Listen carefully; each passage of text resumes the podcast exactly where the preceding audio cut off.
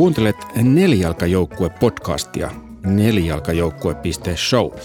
Minä olen Mark Lindgren ja kanssani on eläinsuojelukeskus Tuulispään perustaja Pia Anttonen. Tervehdys Pia. Terve. Tänään me puhumme vapaudesta ja vankeudesta ja erityisesti maatila- ja tuotantoeläinten oikeuksista, mutta ennen sitä Pia, miten sinusta tuli eläinsuojelija? No, tämä on varmaan perinteinen vastaus sinänsä, että aina on eläimet kiinnostanut jollain tapaa ja, ja tota lapsuudesta saakka, mutta oikeastaan herääminen sitten tämmöiseen niin kuin varsinaisen eläinsuojeluun, niin ehkä tapahtui vasta sitten vähän ennen tuulispään perustamista. Eli tota, joskus 2011 ehkä mä asuin täällä Somerolla jo ja, ja tota, tuli jotenkin, kun aloin eläinoikeusasioihin tutustumaan, niin tuli tarve tehdä jotain aktiivisesti. Ja mä sitten itse asiassa olin menossa yhden bändin keikalle ja törmäsin siellä tota Forssan ompelukerhon tämmöiseen myyntipöytään. Ja siellähän he tosiaan kerää rahaa löytöeläinten hyväksi. Ja, ja tota, kysyin sitten heti, että miten mä pääsen teidän toimintaan mukaan. Että oli herännyt se vahva tarve, että nyt täytyy tehdä jotain. Ja, ja ompelukerhon sitten toiminnassa olin se varmaan reilu vuoden verran. Erilaisia myyjäisiä oli ja muuta. Ja, mutta sitten tuli oikeastaan vahva tarve myös, että haluaisi jotain omanlaista vielä ja enemmän vielä niin kuin ehkä sitten just eläinten oikeuksiin keskittyvää siitä eläinsuojelusta, niin kuin, että jotenkin tarve muuttaa maailmaa. Ja sehän sitten oikeastaan aika nopeallakin aikavälillä sitten johti siihen, että perustin tuulispään, että se oli sitten aika semmoinen isokin harppaus. Pystytkö sä nimeämään mitään niin kuin sellaista yhtä tapahtumaa tai asiaa, joka olisi ollut tämmöinen ikään kuin käänteen tekevä? Että mikä oli se, nyt tuli tämä tavalla, että tietenkin varmaan se on mielessä pitemmän aikaa jo aikaisemmin ja se vähitellen kasvaa, mutta pystyy sanoa yhtään sellaista yhtä kohtaa, missä se ikään kuin muuttui sitten teoiksi? No ehkä henkilökohtaisesti mulla oli, kun mä luin sen Safran Foerin kirjan se eläinten syömisestä. Se oli ehkä semmoinen sitten jotenkin bonnasuslauta, että ei enää, että esimerkiksi olin ollut 15-vuotiaasta saakka kasvissyöjä ja sillä tavalla koin, että en halua toiminnallani, että kukaan eläin kuolee vuokseni, mutta sitten kun tämä eläinoikeusajattelu siinä heräsi, niin sitten se muuttukin siihen, että en halua, että kukaan niin kuin kärsii vuokseni ja niin kuin, just, että, että ei ketään ei pidetä niin kuin vankeudessa mun tähden tai jonkun elämä mene pilalle minun takiani. Ja se kirja oli hyvin monipuolinen ja moni muukin tämmöinen sitten tuli tietenkin katsottua muitakin dokumentteja, Earthlings rajuna semmoisena, mutta tota, se oli tosi vaikuttava ja kyllähän se niin kuin vahvisti sitä omia ajatuksia siitä, että, että jotain on nyt itse tehtävä, eikä vaan niin kuin katseltava sivusta. Mutta sitten perusit Tuulispään, niin sekin on aika, aika iso juttu. Mikä, mikä sai sut perustamaan eläinsuojelukeskuksen? Sekin oli tavallaan sattumien summa, että se oikeastaan siinä sitten kiteytyi semmoiset kaikki ajatukset, mitä oli ollut, mutta ei osannut oikein niitä semmoisiksi teoiksi pukea. Eli, eli silloin 2012 tänne muutti mun ensimmäinen hevonen, joka oli aika semmoinen käänteen tekevä, tai sen hevosen kautta rupesin hirveästi miettimään tätä omaa eläinsuhdetta – ja tota, hevosen jälkeen tänne alkoi tulla myös muita eläimiä, joilla ei ikään kuin ollut paikkaa minne mennä. Tätä hevonenkin etsi kotia, koska oli jäänyt yksinäiseksi hevoseksi, koska oli iäkkäillä omistajilla ja tarvitsi uuden paikan. Ja, ja tota, sitten tuli vuohia, kanoja. Yritin ensin, ensin etsiä muualta paikkaa niille, mutta ei oikein ollut halukkaita ottajia. Ja sitten niitä ikään kuin alkoi tulemaan tänne ja mulla ei siinä vaiheessakaan ollut mitään semmoista ajatusta, että nyt tämmöinen, niin kuin, tai mä en itse asiassa edes tiennyt, että eläinten turvakoteja voisi olla olemassa. Ja sitten ihan sattumalta törmäsin joulun alla semmoisen kanadalaisen Snooters eläinten turvakotiin ja tutkailin heidän sivujaan vähän aikaa ja sitten päätin samana iltana, että, että hei, tästä tulee tuommoinen paikka, että haluan näiden eläinten avulla en pelkästään tarjota sitä turvakotia, mutta myös muuttaa maailmaa.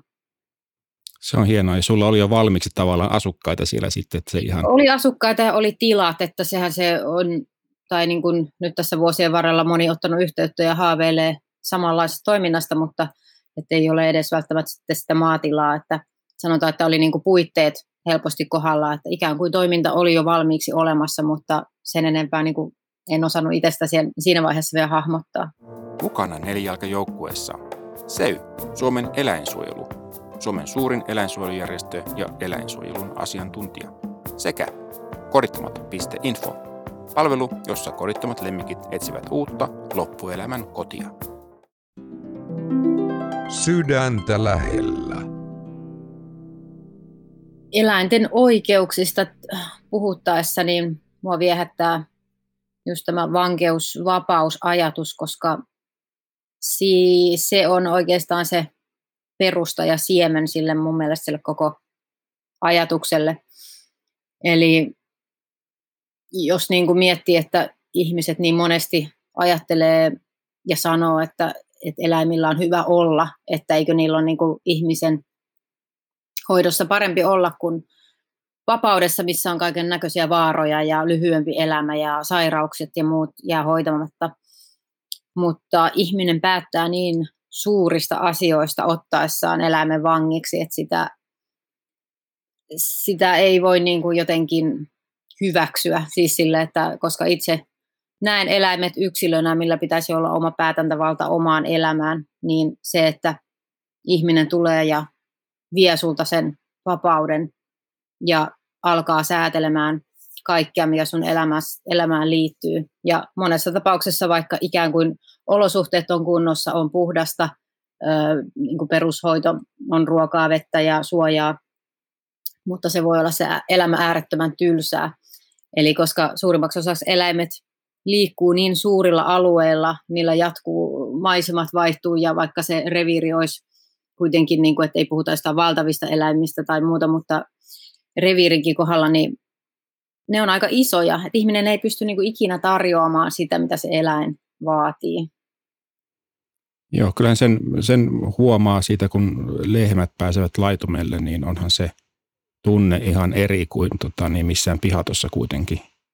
Niin, kyllä. Ja se, tämä on silleen vähän niin kuin arka aihe. Mä en hirveän usein tätä esimerkiksi vierailijoille täällä ota puheeksi, koska moni vähän pelästyy tätä koska ne ajattelee, että nyt mä tuun hakemaan niiden koirat ja kissat pois ja ajattelee, että mä en sitä salli tai jotenkin, mutta, mutta se on niin kuin ajatus, mitä mä haluan niin kuin herätellä ihmisissä miettimään, että just, että millä oikeudella me viedään se niiden vapaus ja elämä ja, ja sitten mitä enemmän näiden eläinten kanssa asuu, ja kun puhutaan monesti domestikoituneista eläimistä, mutta en mä näe sitä domestikaatiota missään. Ne on tottunut siihen, että niitä käsitellään, mutta niin nopeasti kuin vaikka koirakin karkaa tai lehmä, niistä tulee villejä ja niille ei ole mikään hävinnyt niistä alkuperäisistä vaistoista ja selviytymisvieteistä. Ja ihan samalla tavalla kuin turkistarhaajat sanoo, että et, et niillä on kaikki hyvin siellä häkissä, niin ei, ei ole, koska mä näen täällä sen, mitä, jos niille ikään kuin antaa vähän enemmän tarjolle sitä vapaampaa elämää, niin miten sieltä tulee ne kaikki esiin, mitkä niiltä on viety. Ja mitä se sitten olisi, jos se olisi tavallaan täysin vapaudessa. No sitten jos puhutaan niistä eläimistä, joita sulla on siinä lähellä, eli maatila- ja tuotantoeläimistä ja, ja niiden oikeuksista, niin miten sä, sä näet sen vähän niin kuin, sulla tulee tuotantoeläimiä ikään kuin eläkkeelle sinne – Joo, kyllä. Osa on, osa on aika nuoriakin, että ei ihan eläkeiässä vielä, vaan lehmistäkin aika moni on pasikoita, koska ne niin monesti nuorena sitten päätyisi teuraaksi, niin ovat nuoria iältään. Jos tuota teurastusta ei oteta huomioon, niin mikä, mikä niiden elämässä muuttuu, kun ne tulee sinne sun, sun kotiin? No varmaan suurin muutos on se tila, että on enemmän tilaa käytössä ja pyritään eläinten kohdalla laji kuin laji, että olisi mahdollisuus itse päättää, että onko sisällä vai ulkona. Eli tulee erilaisia vaikuttamisen mahdollisuuksia ikään kuin elämään, että just, että se eläin voi itse päättää, että missä viettää aikaa ja seisooko vai makaako ja käveleekö nyt ulos vai juokseeko vai, ja sitten jos tulee sade, niin haluuko seistä sateessa vai meneekö suojaan. Että niin valinnan vapauksia tulee enemmän. Tuottavatko ne sun eläimet sitten kuitenkin niin kuin lehmät maitoa ja, ja noin poispäin, lampaat villaa? Ja... No lampaat täytyy keriä ihan eläinsuojelusyistä, että ne ei valitettavasti itse pysty kerimään itseään ja villat sitten on lahjoitettu jollekin, kuka niitä kaipailee, että niistä me ei haluta millään tavalla tehdä myyntituotteita tai ikään kuin hyötyä niistä.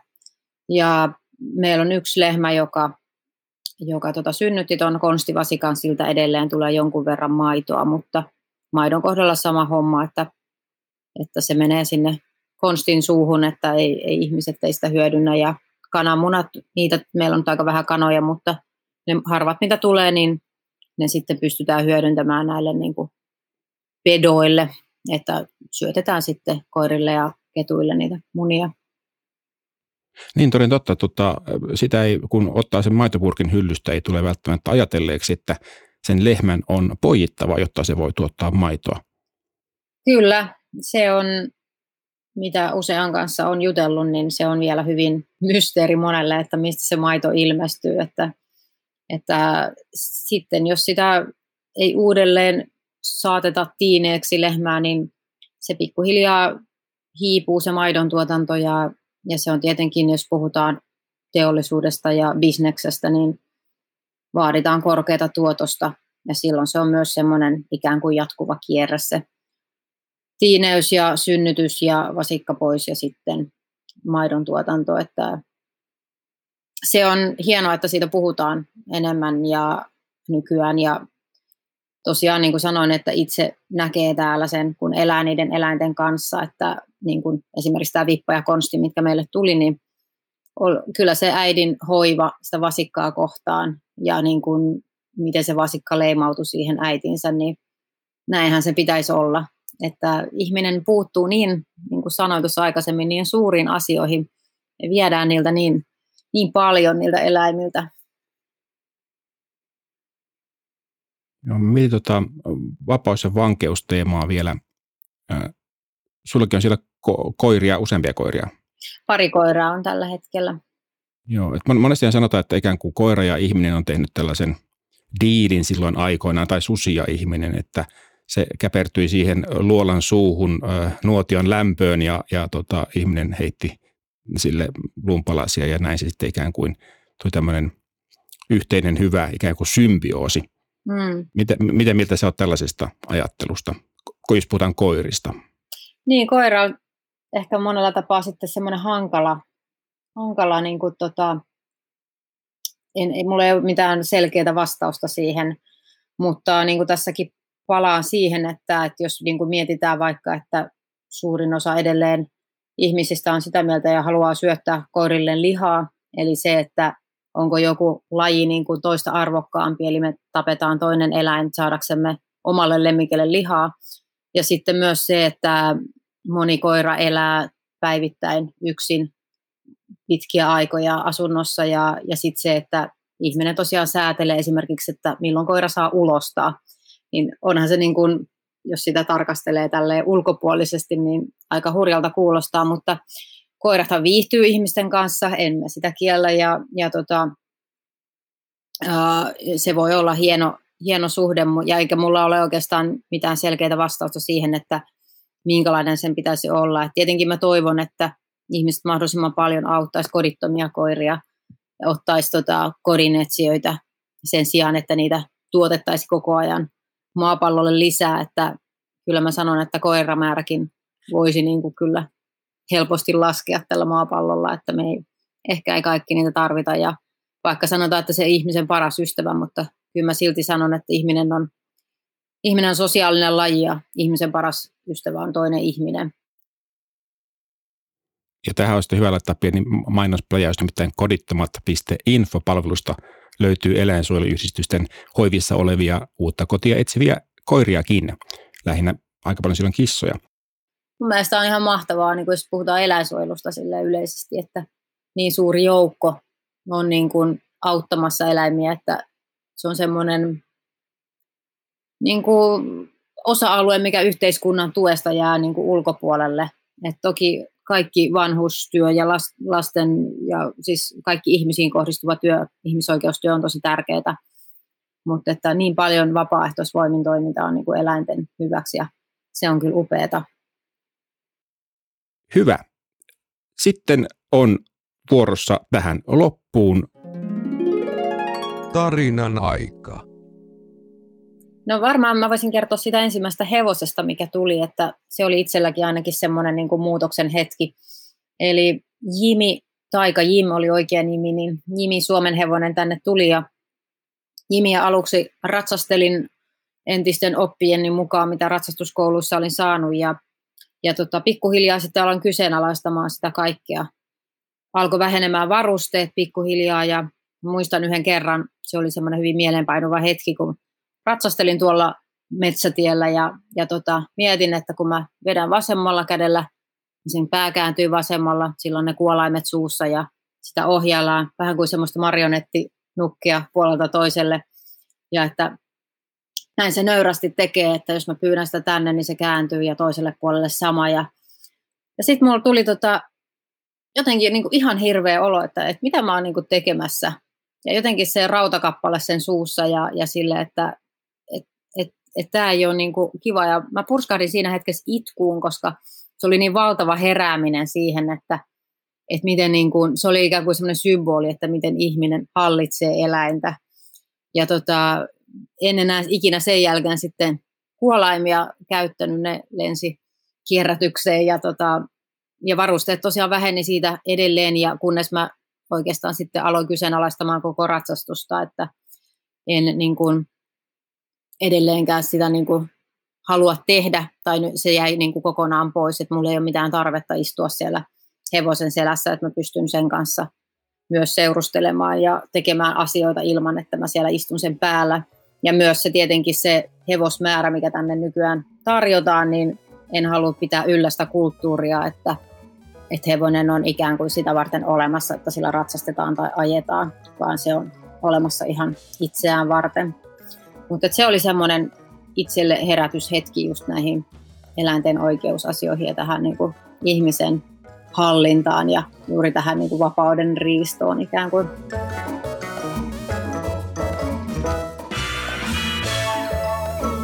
Tämä oli Nelijalkajoukkue podcast. Tuottajana ja editoijana toimin minä, Mark Lindgren ja Huima Production. Taustalla soi Quirky Dog by Kevin MacLeod. Lähetä palautetta osoitteeseen palaute at nelijalkajoukkue.show. Jakson merkinnät ja uudet jaksot löytyvät osoitteesta nelijalkajoukkue.show. Kiitos, että kuuntelit.